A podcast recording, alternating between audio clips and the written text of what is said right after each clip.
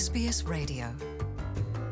호주 안보 첩보기구 즉 AGO는 연례 안보 위험 평가 보고서에서 호주가 전례 없는 스파이 행위의 위험에 노출됐다는 강력한 경고를 제기했습니다.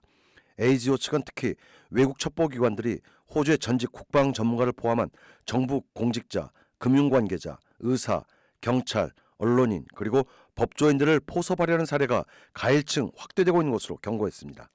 마이크 버치스 ASIO 국장은 특히 퇴직한 국방 고위 관계자들이 지난 수년간 외국 군대의 훈련을 총괄하고 국방 관련 전문 지식을 타국에 인계하는 사례가 많았다면서 거액을 받고 국익을 파는 것으로 간첩 행위에 버금가는 것이라고 경고했습니다.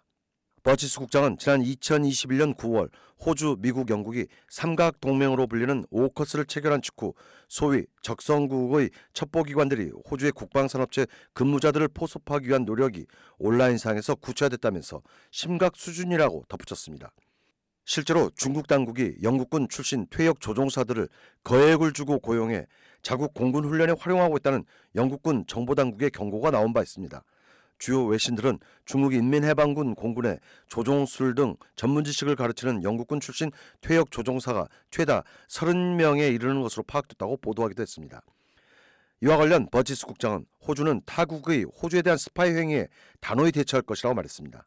Based on what ASIO is seeing, more Australians are being targeted for espionage and foreign interference than at any time in Australia's history.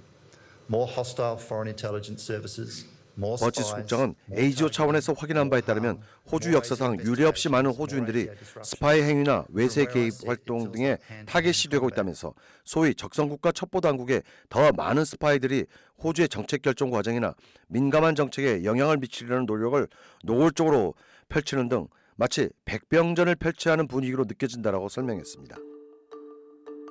Want to hear more stories like this? Subscribe to our regular podcasts on iTunes.